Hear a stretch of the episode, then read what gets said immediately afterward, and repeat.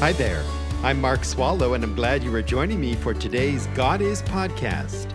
Let's get started learning who God is. Thank you for joining me today from wherever you are and by however you listen as we meet together coast to coast here in the United States and all the way around the world. Welcome back. Just a couple of days ago, we began this part of our series looking at God and our culture by talking about gender and sex. As we do this, we recognize that we, as Bible believing Christians, live in a culture completely swept up in pervasive lies concerning how many genders there are, and how gender is related to sex. And by sex, I mean biological sex, not the act of sex, sexual intercourse. There is a growing and outspoken movement of transgender, gay, lesbian, bisexual, intersexual, asexual, you name it, people, fully supported by various influencers within the society that has attraction to people we know and we love. Perhaps you personally have a loved one or a friend caught up in this movement, and you are hurting because this individual, sucked in by the deception, this person seems lost forever. I want to remind you that this individual that you care about is not lost to God. God sees this person, God knows this person, God loves this person.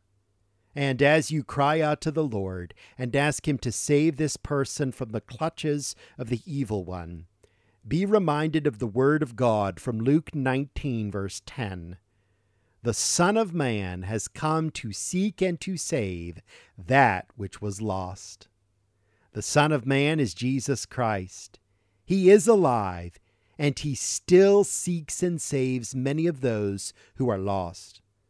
Just like the shepherd searching for the lost sheep, the woman searching for the lost coin, and the Father searching for the lost Son in Jesus' parables, so is God searching for lost people, victims of this worldwide sexual revolution. Be reminded, Christians, all of us, including those of us who do not know anyone personally in this movement, each one of these souls need the Lord. Oh, how desperately they need Christ. His mercy, compassion, His love, His truth, and His forgiveness. It reminds me of the words of this chorus we used to sing People need the Lord. We are called to take His light to a world where wrong seems right. What could be too great a cost for sharing life with one who's lost? They must hear the words of life only we can share. People need the Lord. People need the Lord. When will we realize that we must give our lives for people need the Lord?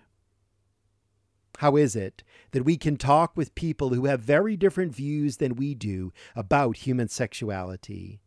What can we say? We turn to answering these questions in a moment, but first, I want to offer this prayer to God on behalf of all of us. Dear God, our loving Heavenly Father, we live in a world where wrong seems right. We live in a world where so many of our children and grandchildren and other loved ones are caught up in this false religion of lies concerning gender and sex. And I want to pray specifically for someone tuning in right now who is really hurting, sad, and discouraged because someone they love has identified with this movement. God of all hope, give them hope. Encourage them to continue to cry out to you and give them boldness and courage and the right words to say to their loved one who seems so lost to them. We pray wholeheartedly for the salvation of as many as you will save from this sin. Please transform the people of this movement through the power of the gospel and the blood of your Son Jesus' life on the cross. Redeem these lost souls. Seek, find, and save them. We trust you for salvation. Only you can save a man or a woman, a boy or a girl. Please unleash renewal among the church and revival in the land, stirring people's hearts, bodies, and minds to you. Break through the lies and present your truth in clear and remarkable ways, we pray. And give each of us the heart of the Lord Jesus for people we often do not know what to do and what to say, and sometimes we get angry and defensive and we lose our temper. Sometimes we get so discouraged with what is happening in our society that we want to just throw our hands up in the air and quit. We give up caring. O oh Lord, help us. Help us to be like Christ, our Lord, our Savior, and our Master. As he has come to seek and to save those who are lost, may we partner with him and in some way be like Christ to homosexuals and to transgender and to the queer. We desperately need your wisdom to balance truth with grace. We do not want to yield a centimeter on truth but we also do not want to lack grace, since we are also sinners saved by your grace. And since you clearly command us to love our enemies and pray for those who persecute us, but we often do not know exactly how to do this in our neo pagan society. So, as usual and always, we come to you in earnest prayer God of all wisdom, please grant us this wisdom to know how to act, what to say, and how to fulfill your mission of making disciples of all people and teaching them to obey what you have commanded us. In Christ's name we pray. Amen. As we formulate a biblical response to transgenderism, I think it is helpful for us to know what we are dealing with. Therefore, I want to quote from their very own definition of transgender. I am quoting What is transgender? An umbrella term for people whose gender identity and or gender expression differs from what is typically associated with the sex they were assigned at birth. People under the transgender umbrella may describe themselves using one or more of a wide variety of terms, including transgender, or non binary. Some transgender people are prescribed hormones by their doctors to bring their bodies into alignment with their gender identity. Some undergo surgery as well. But not all transgender people can or will take those steps, and a transgender identity is not dependent upon physical appearance or medical procedures. Unquote. Well, let's pull that apart and look at certain aspects of this definition. And the reason I am doing this now is so we can put this up against what the Bible says a little later. Notice people whose gender identity and or gender expression differs from what is typically associated with the sex they were assigned at birth. Here is one of the key points to understand.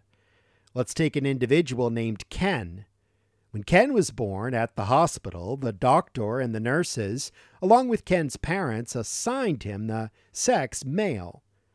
And the reason this was done is because Ken was born with male genitalia. His gender, male, was associated with his sex, male genitalia.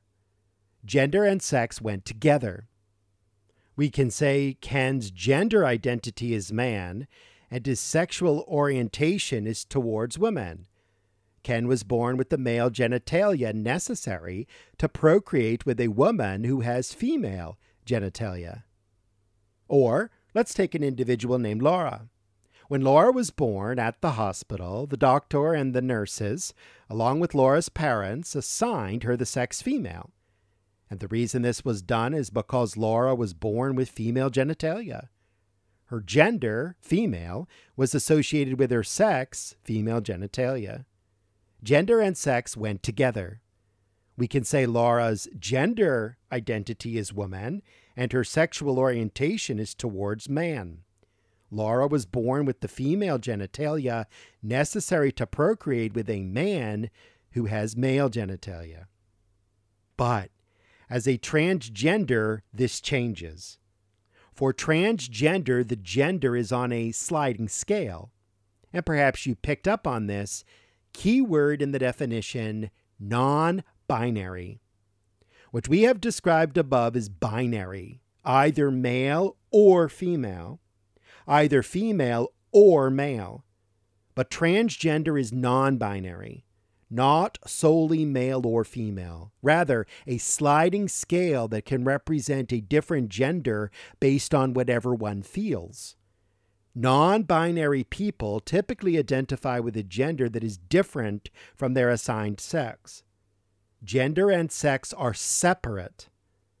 Ken has the male sexual and reproductive organs, but his brain is telling him that his gender is female. So Ken identifies as a woman. Laura has the female sexual and reproductive organs, but her brain is telling her that she is male, so Laura identifies as a man. And then the last part of this definition of transgender from people who are transgender. Some transgender people are prescribed hormones by their doctors to bring their bodies into alignment with their gender identity. Some undergo surgery as well. Unquote. So, some born with male genitalia who identify as a woman take hormones and have surgery to replace male genitalia with female genitalia, and some do not. And some born with female genitalia who identify as a man take hormones and have surgery to replace female genitalia with male genitalia, and some do not. We are reminded but not all transgender people can or will take those steps. We are beginning to see what we are dealing with. I need to pause here, but we'll pick up with this again next time. Please join us then, for God is. Thank you for listening to this God Is podcast. Drop me an email and tell me what you think. Mark at godisministry.org. That's mark at godisministry.org. Please do share this with others and be sure and join me for the next one.